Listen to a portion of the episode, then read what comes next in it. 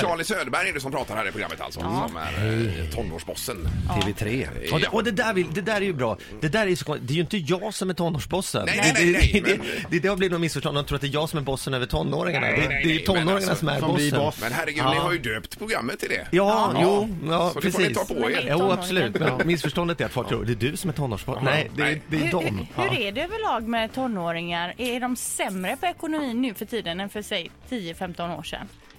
Alltså, förstår Gud, du jag vad känner jag mig gammal när menar? du ställer en sån Ja. fråga. Nej, men förstår Hur du var vad det jag när menar? du Att var de har en ung? sämre koll. Att de är mer bortskämda och...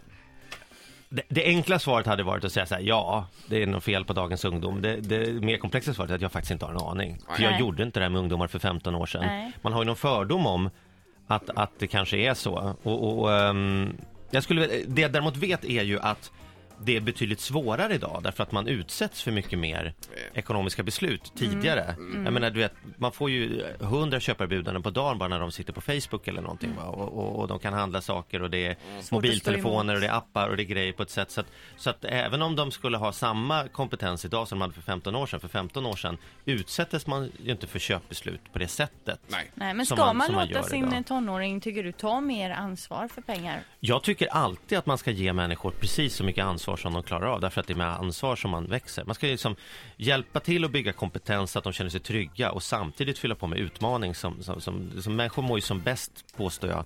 Man får det där flowet när man känner att det är en balans mellan hur mycket kompetens man har och hur mycket utmaning man har. Så att har man för lite utmaning då blir det tråkigt och har man för mycket utmaning då blir det stressigt. Just det. Du har ju tonårsbarn Peter. Vad- Hur kör du? Vad har du för style? Ja, vad gör där? du? Ja. Ja, eh, de, de frifräser. Men Jag tänker om eh, det här med kompetens. Alltså om, eh, om jag hade fått eh, frihet efter kompetens så hade jag fortfarande varit hemma. ju. Ja.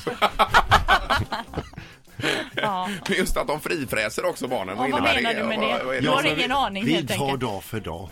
Ja. Det är hans Erkänn fru. att nu pratar det är egentligen det är någon annan som har hand om det här. Ah, det är hans Ja, det är fru ju hans som fru, sköter Susanne. Det är därför han ekonomin. använder sådana obskyra begrepp som bara så här, Ja, ja. gå vidare nu för jag har, inte, jag har ingen strategi. Men ett skönt ord, frifräsa. Ja. Det är helt klart Ja, va? jajamän. att det är det. Ett poddtips från Podplay.